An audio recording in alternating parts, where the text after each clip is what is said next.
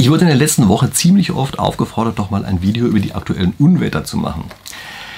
Jetzt ist es so, ein spieltheoretisches Video über Unwetter, da weiß ich nicht so ganz genau, ob das vielleicht sogar ironisch gemeint war, ähm, wie auch immer. Aber Sie merken in dem Augenblick, wo ich hier schon so angesetzt habe, ich habe das gar nicht ironisch aufgefasst, sondern ich mache hier tatsächlich ein Video über die Spieltheorie des Unwetters. Also das stimmt natürlich nicht so ganz. Ja.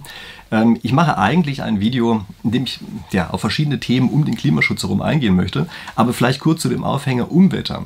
Also das Wichtige bei einem Unwetter ist, dass es plastisch und direkt fühlbar und sichtbar ist. Also Sie müssen sich vorstellen, ähm, vor kurzem bin ich auf der Straße lang gefahren und da war das Unwetter einfach so stark, dass lauter Äste, riesengroße Äste ja mitten auf der Fahrbahn gelegen haben, dass die Autos kaum noch drumherum gekommen sind und sowas. Also da war einfach ein richtig großes Unwetter. Und dieses Unwetter, das ist spürbar. Das ist etwas, was man unmittelbar wahrnimmt in seiner Umgebung und was deshalb natürlich eine ganz andere Überzeugungskraft hat als irgendwelche trockenen Statistiken. Also wenn ich Ihnen Statistiken vorlege über Unwetter in irgendwelchen Ländern, dann gucken Sie drauf, sehen ein paar Zahlen und sagen, das berührt mich halt nicht weiter. Wenn Sie um Äste herumfahren müssen, sehen, dass irgendwelche Autos äh, davon getroffen worden sind, ja, dass die irgendwie im Graben stecken, weil sie im Ast ausgewichen sind, solche Sachen, das fühlt sich ganz anders an. Und das ist einer der Punkte, weshalb eben ein Unwetter als Kommunikationsmittel gebraucht wird. Also es wird gebraucht, um diese Anschauung zu haben. Und dann kommen die ganzen Glaubenssätze raus. Ja, dann sagt also der eine, da habt das, der Klimawandel ist real. Und die anderen sagen, nein, ihr seid doch alle blöd, das ist doch nur Wetter, das ist doch gar kein Klima und muss es denn die ganze Zeit auf die Art und Weise missbraucht werden und so weiter. Dann kommen diese ganzen Sachen. Ja. Und für meine Begriffe ist schon der erste Fehler, den wir, den wir bei haben, dass wir glauben und es auch als Glaubenssätze behandeln und gar nicht so sehr die Frage stellen, was wir eigentlich wissen. Also ist es eben unglaublich schwer, in einer solchen Situation auszubrechen aus dem, was wir normalerweise haben, diesem anschaulichen Denken, und sich einfach zu fragen, ja, was sind denn jetzt eigentlich die nüchternen Fakten? Aber das ist eben doch das, was wir machen müssen.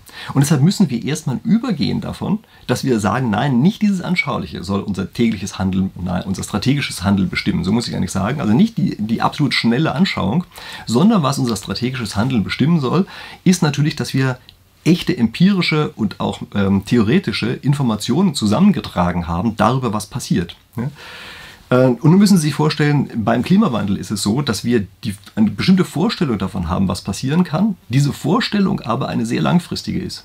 Also das heißt, wenn es dann einen Klimawandel gibt, dann zieht er sich über eine sehr, sehr lange Zeit hinweg hin. Das ist keine Sache, die von heute auf morgen sich umschaltet, das ist ja gerade der Unterschied zwischen dem Wetter und dem Klima, sondern es ist eben eine Sache, die sich zum Beispiel über ein ganzes Jahrhundert hinweg hinzieht, vielleicht sogar auch länger. Das ist aber verdammt lang gemessen an einem Menschenleben. Und nun haben Sie da drin Zufallsschwankungen. Und diese Zufallsschwankungen gehen nach oben wie nach unten. Und es kann jetzt passieren, dass wenn es tatsächlich einen solchen Trend gibt, zum Beispiel des Temperaturanstiegs, meinetwegen aber auch von Starkregenereignissen ähm, oder weiß ich was es nicht noch alles gibt, dass dann eben dieser Trend, der da ist, überlagert wird von zufälligen Schwankungen, die teilweise eben auch relativ lang sein können. Also es kann passieren, dass Sie beispielsweise eine Phase haben von zehn Jahren oder so etwas, die schlichtweg in die falsche Richtung geht. Also was heißt falsche, den Trend umgekehrte Richtung. Ja? Also Sie haben einen Trend, der nach oben zeigt, trotzdem haben Sie eben eine Periode von zehn Jahren, wo es vielleicht eher kühler wird. Sowas kann es geben und es sind ganz normale Zufall, äh, Zufallsschwankungen. Und wichtig ist jetzt erstmal, dass man hier wirklich relativ nüchtern rangeht und erstmal misst, was wissen wir denn eigentlich. Das sind Informationen, die sich im Laufe der Zeit ähm, auch natürlich ändern. Und es hilft jetzt nichts, jedes Mal unwissenschaftlich zu schreien, wenn da irgendwas rauskommt, was einem gerade nicht in den Kram passt, weil das dann wieder gerade genau dieser Glaubenssatz ist. Sondern wir müssen eben sehen, dass sich die Kenntnisse zu solchen Themen auch im Laufe der Zeit einfach immer mehr anpassen. Die, die, da kommt Wissen hinzu und dieses Wissen sorgt dafür, dass wir auch ein klareres Bild bekommen. Viele sagen jetzt beispielsweise die ganze Zeit, ja, wir haben ja die letzten Jahrzehnte verschwendet. Tun so, als hätten wir vor zum Beispiel 30 Jahren schon exakt die jetzige Entwicklung vorhergesehen. Haben wir nicht. Es gibt verdammt viele Veröffentlichungen, die völlig daneben gelegen haben von dem, was sie äh, vorhergesagt haben. Vollkommen fernab liegen sie daneben. Und es ist eben nicht so, dass sich die Wissenschaft vollkommen einig darüber ist, was passiert. Natürlich gibt es bestimmte Grundsätze, über die sich die Wissenschaft einig ist. Also beispielsweise, dass ein Gas wie CO2 potenziell die Temperatur erhöhen kann. Ich glaube, da gibt es also fast niemanden, der dem widersprechen würde. Aber natürlich steckt die Tücke im Detail. Also wie viel, wo kommt das her, äh, in welchem Zeitrahmen ist das, was sind die Nebeneffekte und führt das jetzt dazu, dass beispielsweise Meeresspiegel ansteigen oder nicht, äh, führt das global zu einer Temperaturerhöhung oder ist die lokal an einzelnen Stellen und es führt in Wahrheit zu größeren äh, Unterschieden und so weiter. Das sind alles Detailfragen, die natürlich völlig offen sind. Also viele stellen sich im Augenblick vor, nur weil sich die Wissenschaft über bestimmte Kernelemente einig ist, deshalb sei sie sich über jedes Detail einig. Das ist natürlich nicht so, ähm, sondern da gibt es eben sehr, sehr unterschiedliche ähm, äh, Interpretationen und auch einfach Studienergebnisse. Ja? Und das ist etwas, was, glaube ich, die meisten auch völlig unterschätzen. Mich, unterschätzt, äh, mich erinnert das so ein kleines bisschen an die Situation, die wir bei den Zigaretten hatten. Also bei Zigaretten war es ja auch lange Zeit hinweg so, dass man sich sogar eingeredet hat, Zigaretten seien nützlich, die seien gesund. Das wurde lange erzählt, wurde gesagt, es hilft gegen alle möglichen Krankheiten. Das ist natürlich Blödsinn und war auch nicht wirklich evidenzbasiert. Aber es ist eine Sache, die einfach erzählt wurde. Und dann hat die Wissenschaft einfach mal angefangen, genauer nachzugucken. Dann haben sie gesagt, na, wie gesund ist das denn? Und könnte es nicht vielleicht auch andersrum sein? Könnte es nicht vielleicht auch ungesund sein? Und da gab es eine relativ lange Phase, in der sehr unterschiedliche Studienergebnisse vorgelegen haben. Und man war sich da überhaupt nicht sicher. Wir tun heutzutage immer so rückblickend, als wären wir uns von Anfang an vollkommen sicher gewesen. Als wäre die eine Richtung der Studien Desinformation Information gewesen und die andere wäre die richtige, die, die sich jetzt durchgesetzt hat. Aber das ist nicht so. Zum damaligen Zeitpunkt hat man das nicht wissen können und es gab eben ernstzunehmende Ergebnisse, die auch in die andere Richtung gedeutet haben. Heute, glaube ich, können wir uns relativ sicher sein und nach einiger Zeit der Diskussion, nach Jahrzehnten der Diskussion, um genau zu sein, stabilisiert sich so etwas und dann kriegt man ein relativ klares Bild darüber, was wirklich vorliegt. Und ich glaube, bei Zigaretten können wir uns heute ziemlich einig darüber sein, dass die eben überwiegend schädlich sind.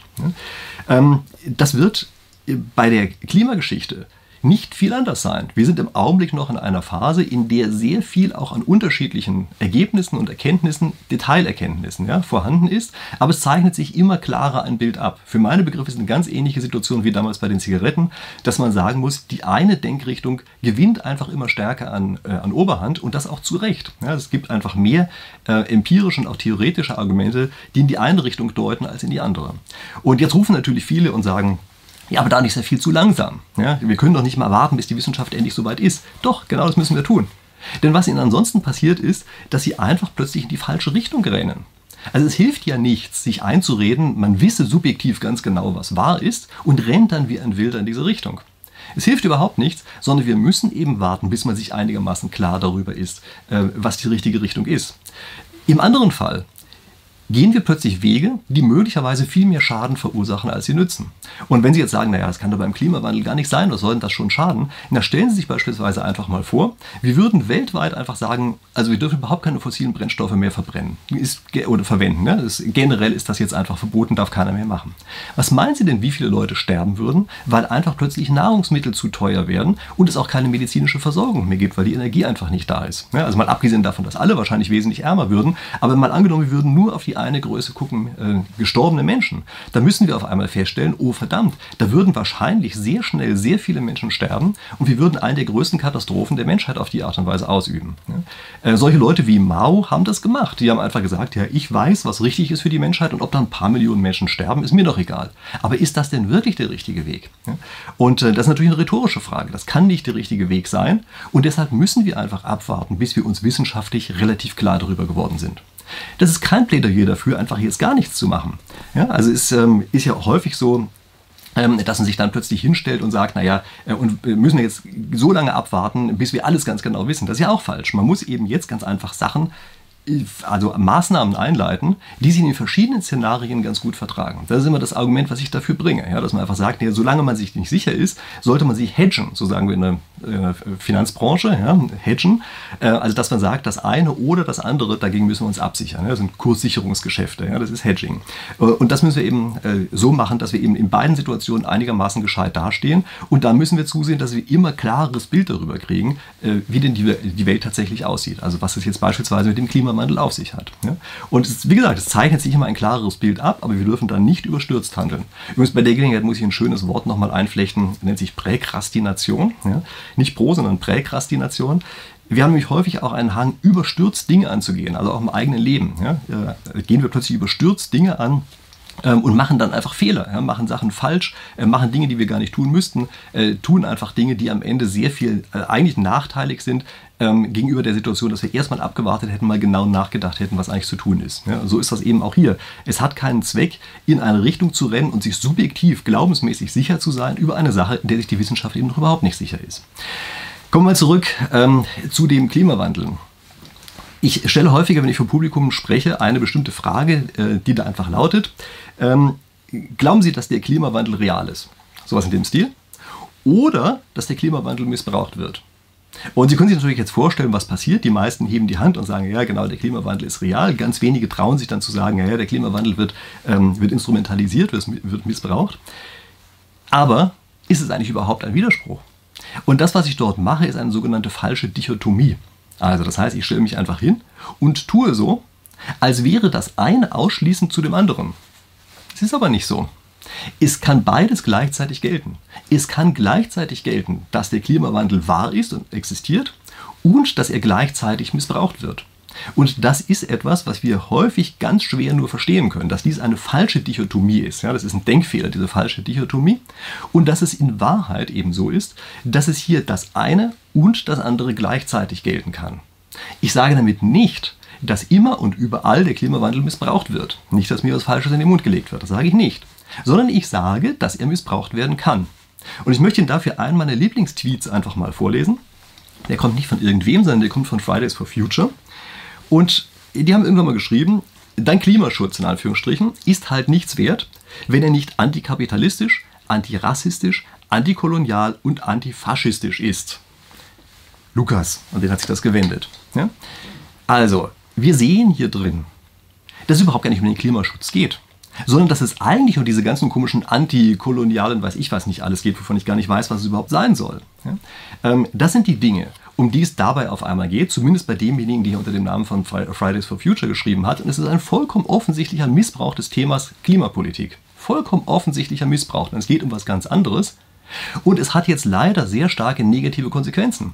Denn dieser Missbrauch führt jetzt dazu, dass an anderen Stellen die Leute auf einmal sich abarbeiten daran, dass sie jetzt aber versuchen zu argumentieren, der Klima, äh, das äh, Klimaproblem existiere ja gar nicht. Das ist eigentlich gar nicht das, was sie haben wollen. Ist gar nicht das, wogegen sie sich wirklich richten. Sondern sie haben das Gefühl, weil der Klimaschutz missbraucht wird, deshalb auf einmal sei die Ursache davon, nämlich der Klimawandel selber, gar nicht existent. Weil diese falsche Dichotomie dazu führt, dass wir diese beiden Sachen miteinander verbinden. Und das ist das wirkliche große Problem, was dahinter steht. Denn jetzt fangen auf einmal jede Menge Leute an, zu versuchen nachzuweisen, dass der Klimawandel nicht existiert oder nicht so stark ist oder nicht so schlimm ist und so weiter und so weiter. Und sie merken überhaupt gar nicht, dass sie dabei das völlig aufs falsche Pferd setzen, dass sie auf die falsche Dichotomie reingefallen sind. Und sie merken nicht, dass sie sich eigentlich nur gegen den Missbrauch schützen wollen, gegen den Missbrauch stellen. Denn was damit jetzt auch verhindert wird, ist, dass zum Beispiel einfach Technologien entwickelt werden, mit denen man gutes Geld verdienen kann, mit denen man ein gutes Leben führen kann und die tatsächlich auch gleichzeitig etwas gegen den Klimawandel tun. In dem Maße, wie man eben zur Kenntnis genommen hat, dass es ihn gibt. Das wird damit verhindert, weil auf einmal die ganzen Ressourcen, gedanklichen Ressourcen, in die Richtung gelenkt werden, dass jetzt eben jede Menge Leute sich daran abarbeiten, zu zeigen, dass es den Klimawandel gar nicht gibt. Warum sollte man das denn tun? Der Klimawandel, wir nehmen ja erstmal wahr, dass er tatsächlich da ist. Und wenn man doch Technologien hat, entwickeln kann, äh, die in einer solchen Situation auch noch dazu führen, dass man eben auf eine gute Weise lebt ja, und gleichzeitig Geld verdienen kann, dann ist doch eben alles im Grunde genommen völlig in Ordnung. Und es ist leider bei dem Klimawandel oder bei dem Missbrauch des Klimawandels, muss man leider sagen, ja, ist im Augenblick das Problem, dass für meine Begriffe die, die stärkste Form des Klimaleugnens eigentlich genau dieser Missbrauch ist. Ja? Indem also jetzt einzelne Leute plötzlich ankommen und sagen, ja genau, ich nehme diesen, den Hebel über dieses eine Wort und mache etwas ganz anderes. Sorgen Sie dafür, dass dieser Begriff so verbrannt wird, dass die anderen es gar nicht mehr haben wollen und es gleichzeitig ein Weg eingeschlagen wird, der überhaupt nicht sinnvoll ist. Also was im Augenblick relativ stark gemacht wird, das ist beispielsweise, dass man einfach sagt, wie ein Wilder, naja, wir wollen damit eben Subventionen abgreifen. Es gibt einfach einen Haufen Organisationen, die einfach den, den Begriff des Klimawandels hauptsächlich dafür verwenden, einfach Subventionen einzukassieren, die auch gerne Lobbyarbeit dafür betreiben, dass man bestimmte Subventionen überhaupt erstmal erzeugt. Ähm, oder natürlich die eben auf dem Rücken reiten und etwas ganz anderes haben wollen. Ja, also ganz, äh, weiß ich, dieses Anti, weiß ich, was es da nicht alles gab, ja, kapitalistisch und Anti-Schnick und Schnack. Ja? Und äh, gucken wir uns an, was es, was es bedeutet. Also was passiert denn eigentlich, wenn wir antikapitalistisch an den Klimawandel herangehen? Na, dann kann es ja nur heißen, dass wir offenbar sowas haben wollen wie eine Planwirtschaft oder Sozialismus. Und wo zum Teufel hat in der Vergangenheit denn der Sozialismus schon jemals geliefert? Hat er nicht.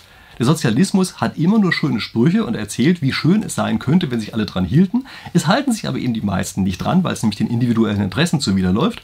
Und infolgedessen liefert der Sozialismus nicht.